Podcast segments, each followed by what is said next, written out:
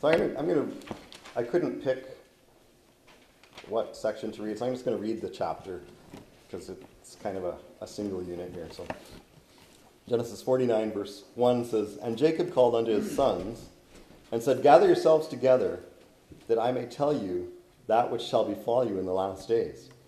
Gather yourselves together and hear, ye sons of Jacob, and hearken unto Israel your father. Reuben, thou art my firstborn, my might, and the beginning of my strength, the excellency of dignity, and the excellency of power.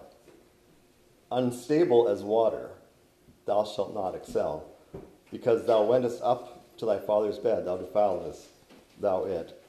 He went up to my couch. Simeon and Levi are brethren, instruments of cruelty are in their habitations. O my soul, come not thou into their secret, into their assembly, mine honor, be not thou united. For in their anger they slew a man, and in their self will they digged down a wall. Cursed be their anger, for it was fierce, and their wrath, for it was cruel.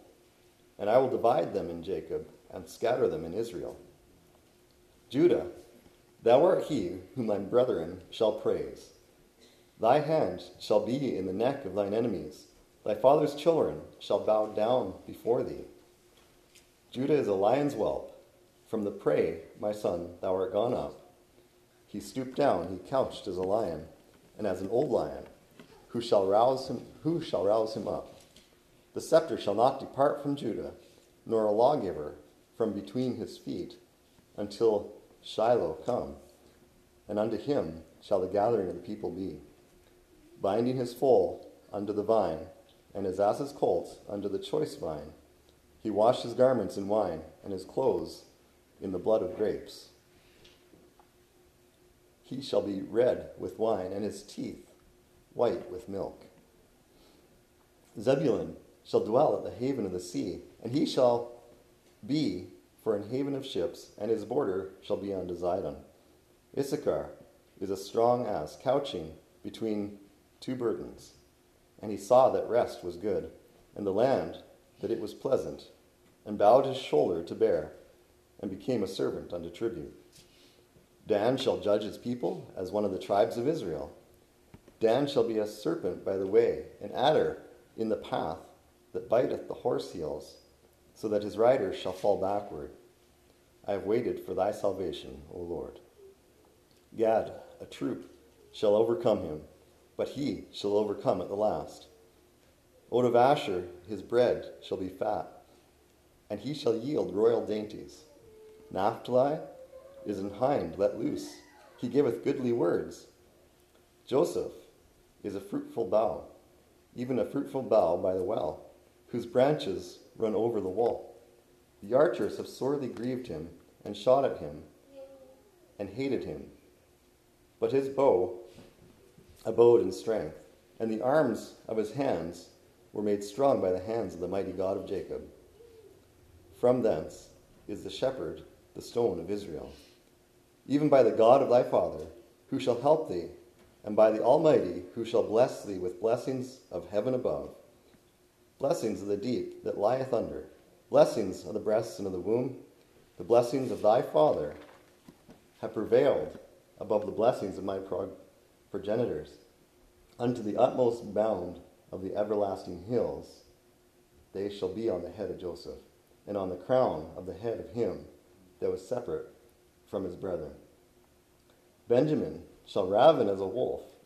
In the morning he shall devour the prey, and at night he shall divide the spoil. All these are the twelve tribes of Israel. And this is it that their father spake unto them and blessed them, every one according to his blessing he blessed them. And he charged them and said unto them, I am to be gathered unto my people. Bury me with my fathers in the cave that is in the field of Ephron the Hittite, in the cave that is in the field of Machpelah which is before Mamre in the land of Canaan, which Abraham bought with the field of Ephron the Hittite for a possession of a burying place. There they buried Abraham and Sarah his wife. There they buried Isaac and Rebekah his wife. And there I buried Leah. The purchase of the field and of the cave that is therein was from the children of Heth. And when Jacob had made an end of commanding his sons, he gathered up his feet into the bed and yielded up the ghost and was gathered unto his people. Let's pray. Lord, I just ask that you would I just be a help to me uh, this morning uh, as I'm speaking, Lord. I just pray for your your mind to be in me, um, that the words that I speak would be true words, that they would be honoring to you, and that they would be a help to those here this morning, Lord. So again, we just commit this time to you and we ask that you would guide and, and help and strengthen and just work through the things that are said and done this morning. We pray in Jesus' name. Amen. You read that chapter. I'm, I was just looking for something regarding fathers, and I, I searched through all kinds of different things, looking for, for what I could read as an opening passage. And I'm sure there's better things, more exciting things than this account of him. Jacob, literally on his deathbed, he finishes talking and says like he's sitting there, pulls up his feet into the bed, and just dies right then and there. it's like, what a what a day! But he's got he's got his twelve sons, and if you realize what's going on or what has gone on, it's not actually his 12 sons because Joseph is not what's recognized there, but Joseph's two sons. And anyway, that's. But uh, we see this prophecy given to each son. And some of the things that he has to say to some of his sons are not very nice things. His firstborn he starts off as like, You're my strength and you're, you're all this. But man, what a mess. and you just see that as he goes through each of these 12. And he has some positive things to say and he has some negative things to say about each one of these, these boys. And if you know the story of Jacob, Jacob wasn't exactly an ideal example throughout his life in many different areas. And these are just people. this is, we need to realize like, God called Abraham and made this promise to Abraham I'm going to make of you a people, a great nation, and all this. And that promise was passed to Isaac and to Jacob. And it was reaffirmed in Jacob, and he would, God named him Israel. And that's the name that stuck for this great people that God called by his name. Man, would you have picked Jacob? when you read Jacob's life, would you have picked him as the people you're going to call out as God's people? Like, this guy had a bit of a mess of a life. and yet, and you look at the 12 tribes that are to represent him. And this is, description isn't overwhelmingly positive. God used people like you and me throughout history for his purpose and to, to instruct and guide the world into knowing who God is. It's just incredible to when you start to really look at the details of these lives that, that God would use normal, everyday, fallen, sinful people with all of our flaws, and He used us. And God used Jacob with these 12 sons to, to guide them and raise them and to, to direct them in the way they should go. And it didn't all work out perfectly. But he tried, he did his best, and God blessed much of that. And you look at Judah in particular, God's blessing that went on to Judah. And even in that description, and I don't know what the average scholar has to say about that description of Judah, but it sure looks like it's pointing to Christ, doesn't it? There's a lot of connection to that. It's like prophetic pointing us to Christ on the cross. And so God uses these people, these faulty people, and blesses them. And we're fathers, many of us. Some of us are fathers. We've all had a father. And if we look at our fathers and we look at our lives as fathers, we we're these people full of faults and problems. Right? We fail in the area of being a good father. In conver- well, in conversation, I guess it was around Mother's Day, um, some other pastor was talking about, I remember exactly how he said it, but Mother's Day was this, it's this time where we, we lift mothers up and praise them for all the, all the good that mothers do. And Father's Day is this day where we criticize the fathers and we can really point at them and all the faults and how you need to do better. I don't know if that's really the right way to go about this. yes, we do need that if we're if we need that push. But I think we we tend to recognize the importance of mothers and we fail to recognize the importance of fathers and we just criticize the fathers for where we fail. We all fail. Our mothers have as many faults as, as their fathers do. Um, and I think we just need to be encouraged as fathers of what the importance of our role is in life. I looked a little bit at um,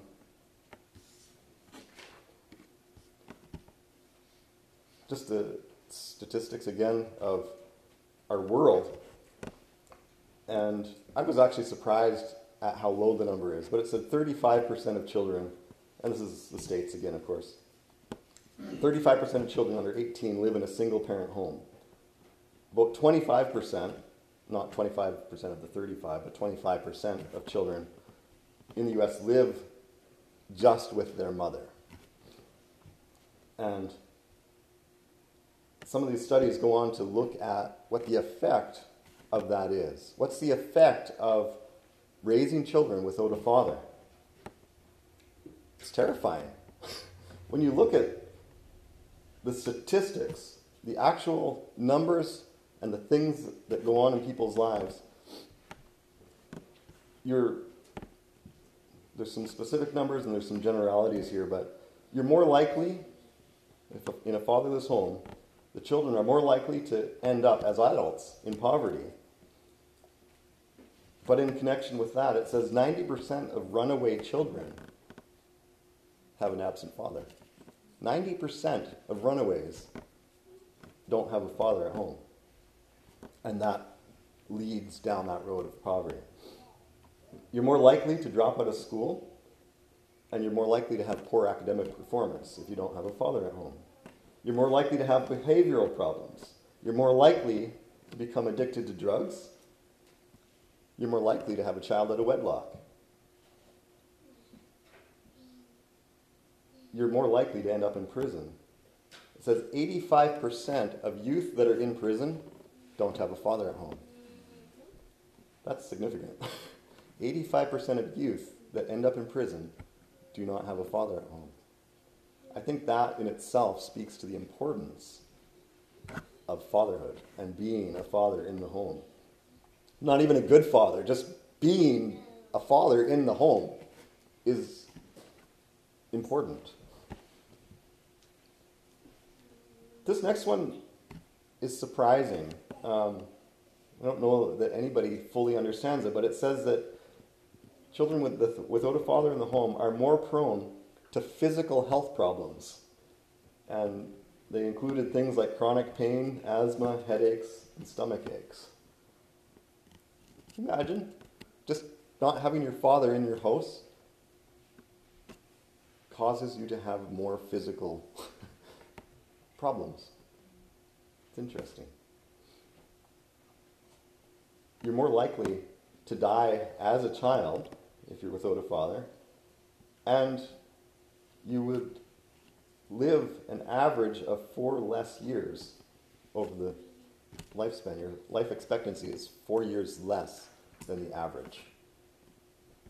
Strange, some, some strange statistics in there, right? But those are the things that our world, like just the world looking at families and homes and just looking at what happens in people's lives, these are the things that they see. And it's just by the absence of a father.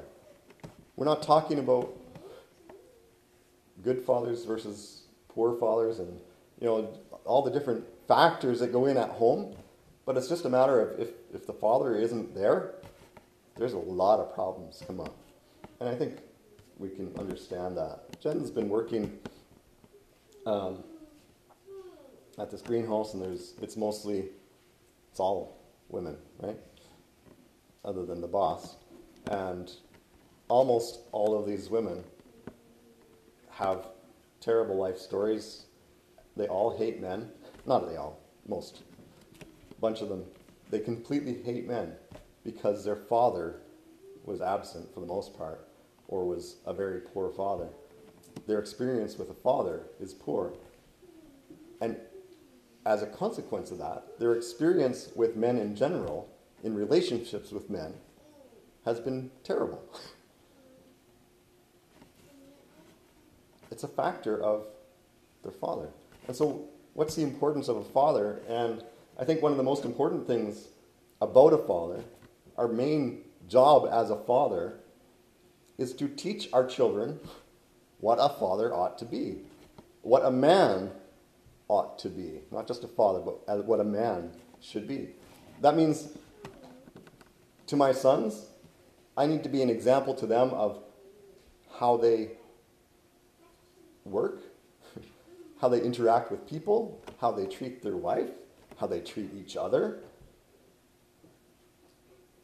All aspects of their life, I need to teach them how to be a good man.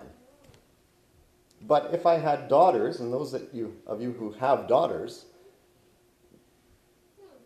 you're, as a father, you're teaching your daughter what a good man looks like. And so that when they go out into the world to have a relationship, they know the difference. And I think that's the issue that these women that Jen's working with, who have these terrible experiences with men, because they haven't had a father in the home that demonstrated what a good man is, they don't know what to look for. And they end up with the worst version of what a man is. So, as a father, I'm to demonstrate to my daughter, if I was to have a daughter, what a, a good man is, what a man, how a man ought to treat a woman. And I think that's, I don't know, which, one, which is more important, to, to show that to my sons or to show that to my daughters, right? Both are critical. I don't want my sons to be jerks to their, to their wives and their daughters or their, their children. But as a father to a daughter, she should have some expectations of what a man is like. And she shouldn't need to deal with abuse and, and poor treatment from a man, right? The man ought to treat her. The Bible tell, tells us as husbands to treat our wives as the weaker vessel. And I think I've said before, not maybe you weren't all here, but that doesn't mean belittling her. That means I treat her as a fragile thing that I need to take care of. I'm putting extra care into my wife to make sure that she is properly cared for and protected. Uh, that's the weaker vessel. I put, we, in our fine china, we don't have such a thing, but the crystal glasses and, and the fine china and all the, the niceties that are fragile, people have a tendency to put extra care into making sure those things last to pass on to their children and their grandchildren. We treat those, they're the weaker vessels, right? And we use extra caution when we're washing, when we're eating off of them, and handling these things so that they're not damaged. And that's what a man is supposed to treat his wife like as this precious thing that I want to preserve. So we need to teach our children, our boys, to treat their wives like that. And we need to treat our teach our daughters that that's how they ought to be treated and not to accept anything less than that. That's the first step in fatherhood, and that's the importance of fatherhood is we have this responsibility to train our children. And you can look at, um, I'm all over the place on my notes here, but Proverbs 22 6 is, tells us to train up our children the way that they should go. That's our instruction as fathers is to, to train our children. And part of that is a work ethic, part of that is just behavioral stuff, and part of that is just how to be a man or what to expect of a man, right? That's a, an aspect of that. So that's part of our job as fathers. The second second thing as fathers, if you want to just turn um, to Deuteronomy chapter 6 with me.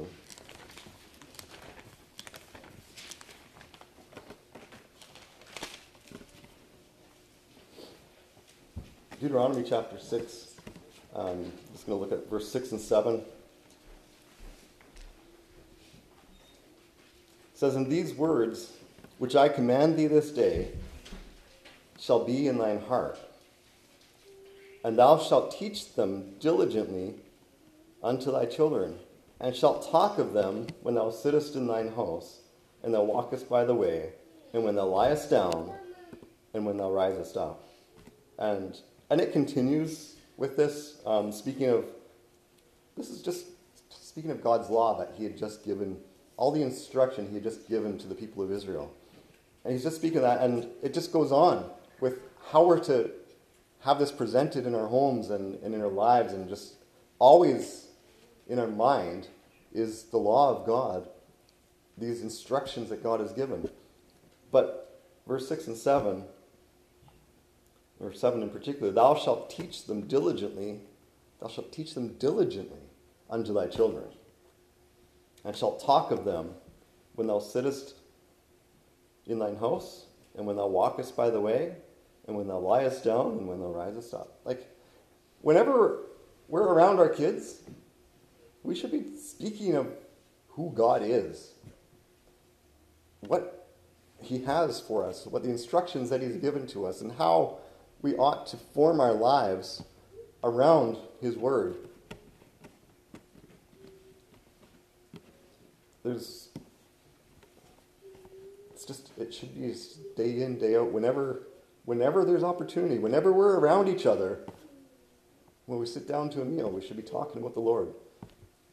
When we get up in the morning, we should be talking about the Lord. When we sit down for a break in the evening, we should be talking about the Lord discussing His Word. That's, that's our job as a father. And that's our most critical job as a father. I remember, I guess it was probably three years ago, my dad was, was visiting here. And I have no idea who it was that asked him.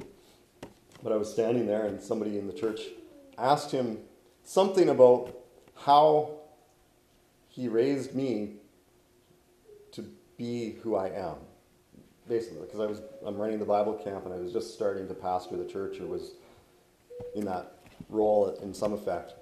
And they asked him, "How did you get this guy to be that?"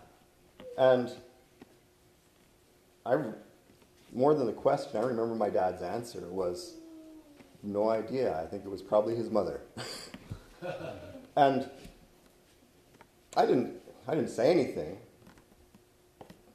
and I've spoken about my mother. My mom definitely had a spiritual impact on me. She, she guided me very much spiritually. But I look back at my father, and every morning, and we have the daily bread devotionals there, every morning he was sitting in his chair, and my, my memory is in a certain house, so there's the big picture window in the front and this rocking chair there. And every morning he's sitting in that chair, reading the daily bread, and doing the Bible reading that goes with it to read through his Bible in the year. Every day. I remember seeing my dad doing that. My dad was a deacon in our church when I was young. The, the, the church that I still consider my home church is in Alberta. I was 10 years old when I left, but that's still my home church. Um, he was a deacon in the church. He my dad cannot carry a tune in a bucket, and like totally tone deaf. And I'm certain I can remember him standing up and leading the worship service. Just being willing to stand up and be a leader in the church. And he was that he was that man. Our church started an Awana program, and my dad headed up that Awana program. He ran that youth program. At various times, as I was growing up and we moved around a bit, my parents were the youth leaders in our church. If there wasn't already a youth group going, they started one. My dad did that. And this one instance kind of stands out in my mind. I remember I would have been in high school or close to. Um, my oldest brother is five years older than me, and he always had a bit of an attitude.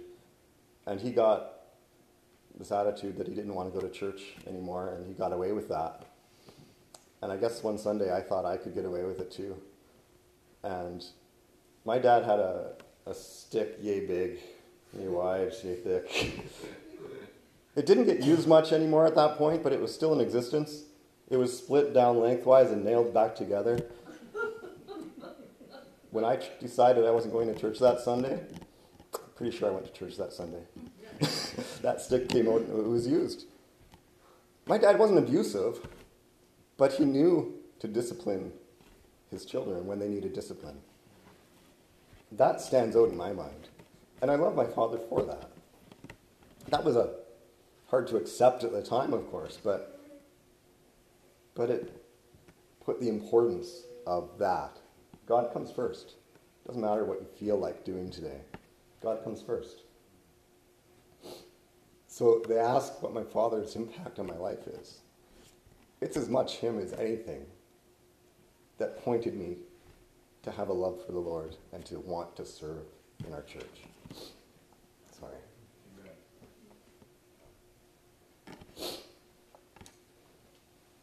My dad doesn't communicate a lot. We can go we go months without speaking. it's, it's sorry. Um, there was a, an interview on CBC yesterday Jen brought it up this morning. I was like, it's already in my notes. So there's some guy that has some, I don't know if it's a YouTube or, in, I don't know, whatever, some channel. It's a video thing. And this guy, what's it called? You, you named it this morning. Dinner with Dad, something like that. And so this guy, who is not a father, sits down in front of his camera and has conversations with a make believe child. which is whoever happens to be watching. And sometimes it, it'll be, he'll be sitting down at dinner and he'll have two plates of food, and he sets the one plate down mm. as if he's giving it to, to you that's sitting on the other end of that camera watching. And he has these great conversations and these very inspirational conversations with this make believe child. And he's got over 2 million subscribers that watch him do this. And they were talking about graduation and you know, how he's encouraging his, his child. It's not even a child, it's just like he's just talking to a camera, but he's encouraging the child as they're graduating, trying to encourage them, you know, in their future and, and all the hopes and dreams and all the stuff. And there was a discussion of the comments that he gets is that people comment and it's like, oh, I wish you were my father, or I wish my father was more like you, and I, I, I wish I had a father like you. And that's all well and good, and these are good things. But you know, he's not a father. he's a guy who is envisioning what he wished his father was. And he's just sitting down in front of a camera for a few minutes at a time and creating this image of a father that is not reality at all. In real life, fathers, they go to work, They've got stress at work, they've got stress in life, they've got financial problems, they have relationship with their wife and with their children and problems in life and reality of life makes us less than perfect people in our interactions with each other. And when we, you know, if we're looking at this guy who sits in front of a camera with a script planned out how a good father ought to be and what a good father should say to their children. He's got none of the emotional attachment to the situation. He's got none of the stresses of life and all the background stuff and the struggles, the discipline issues that need to be dealt with with these kids. He's got none of that. It's just this make believe world where I can speak these wonderful things, where I don't see the flaws of the, the kid on the other side and all the, the things that I've struggled with trying to get them to do. and yet, these people look to him as an ideal father. We need to be careful not to diminish our actual fathers. If you had a father in your home, be thankful for that. We're, we're imperfect, but we're dealing with a lot more than just a camera. There's a lot of things going on in life, and we make mistakes, and we're not perfect. I look at my dad, my dad's not perfect by any stretch. As far as our relationship, it's weak, but he's been a good father. He's provided and guided and been an example of a man who loved his wife. Um, my mom was sick. I don't know if I can even say this, guys. This is going to be hard. um, my mom was sick with cancer, and she had breast cancer when she had her breast removed and went through radiation treatment. She had, and we don't, no, the doctors were never clear on what it was, but basically her skin just never healed um, whether it was radiation burns or cancer that redeveloped. But she couldn't stand the touch of the fabric of her clothes touching her skin in those areas. Um, my dad formed this wire thing that would touch her in the places where it could touch her, and it held the clothes off of her where it hurt her. Um, my dad took so much care of my mother, taking her to treatments and just, just daily. The, the struggles that my mom went through for, for many years, well, not many, five, five years, ten years? I don't remember exactly, but it, long enough, right? Before she passed away. But just looking at the way my dad took care of her, the patience that he had, and the, the detail that went into everything he did, like he was, he was still going to work, and he would be coming home and cooking meals and doing cleaning and just taking care of everything because my mom couldn't, and he took care of her in all of that.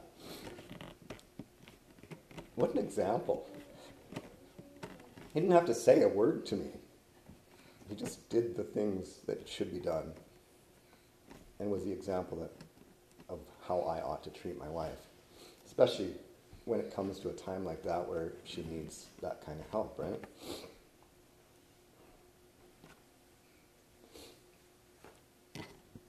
I'm surprised my dad's alive today. um, you hear lots of times where couples that are really close, when one dies, the other one seems to die shortly after. Shortly after my mom passed away, my dad had a stroke. And I don't know how or when, but he managed to eventually get to a phone to call for 911.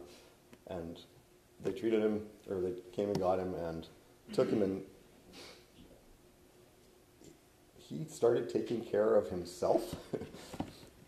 started walking and eating right and just he hasn't had a, a, health problem from that. This has been 15 years now since he had that stroke.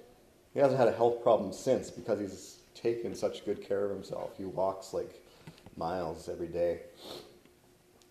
And you just look at that and like, I feel like he was at the point that he almost gave up and almost died. And something struck him that it wasn't his time. And it just lit a fire in him, and he did what he needed to do to carry on living. My dad, an example in many other ways, and I think of my dad. Um, just a, it's not intended to be about my dad, but he's a good example. My dad helps whoever needs help. Um, even my dad's 70, was he 79 years old now, I think? I'm pretty sure he's still shoveling the neighbor's driveway. certainly was a couple years ago. Shovels his own driveway by hand, of course. And if there's snow, it's he doesn't stop working until the snow is gone. so if it keeps snowing, he'll keep shoveling until there is none left. And he just does it. He just works hard. But more to the point is he's doing it.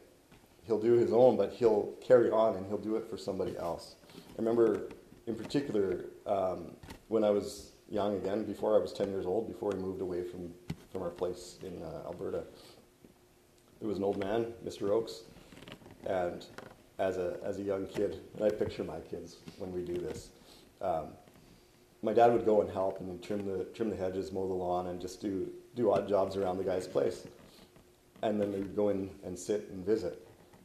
And as a young kid, I'm sitting there, bored out of my mind, as my dad's visiting this old man. I've become that with the older lady up the road. Um, she got the kids to, to mow the lawn, but I, I end up going there on a regular basis. And I go in and I have coffee with her. And, and I think of my dad as like, this is exactly what my dad used to do. And that passed off onto me the need to, to help people when they need help. So these are just examples, and it's just what a dad ought to be is an example to his ch- children and to guide them in things like that of how we ought to live our lives.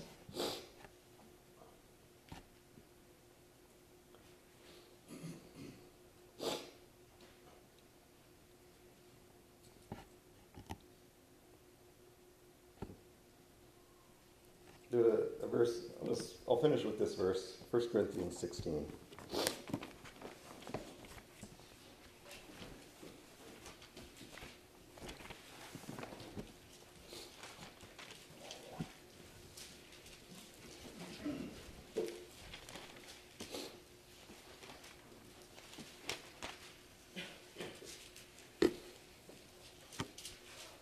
First Corinthians 16, um, Verse 13. This is an instruction to the church. But it says, Watch ye. And I, I don't know what other versions say, I didn't, I didn't look, but watch ye, stand fast in the faith, quit you like men, be strong. And the statement, quit you like men it's not about quitting the way we talk about quitting today. To quit you like men, um, I just looked up the, the old definition of to quit. It's to carry through, to do or perform something to the end, so nothing remains. To discharge or perform completely. Quit you like men. Finish what you say you're going to finish. do what you say you're going to do. That's the instruction is, and that's a job as a father, is to, if it's a son, to raise him to be a man that keeps his word, that does the things that he says he's going to do, to, to do the work, to work hard, to be a man, to know what it is to be a man, and to, if it's a daughter, to teach our daughter, oh, we can, of course, to raise our daughters, but, but your role as a man is to show our daughters what a man is like so that they know what to look for when they're growing up, getting ready to get married. You know, we don't all have good fathers in this life. We don't all have that perfect role model to look to. And fathers are, like I said, they're just sinful people with our own faults and flaws and problems.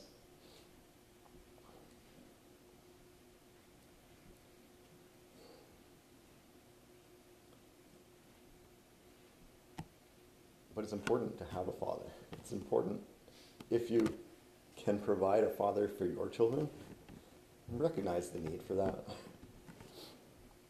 And if you didn't have one, don't use it as an excuse. um,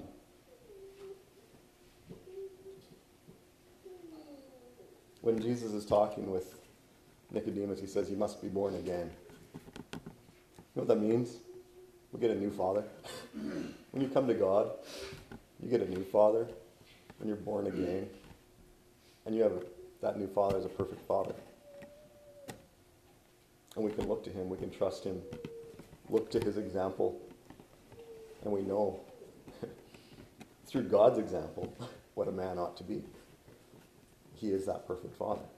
And so if you come to him, receive Christ as your Savior, trust, put your faith in the work of Christ on the cross. You have a new father. You have that perfect father. You don't need to look to your faulty earthly father. Don't complain about that guy. look to the Heavenly Father as your example, if that's the Father that you need to look to. Let's pray.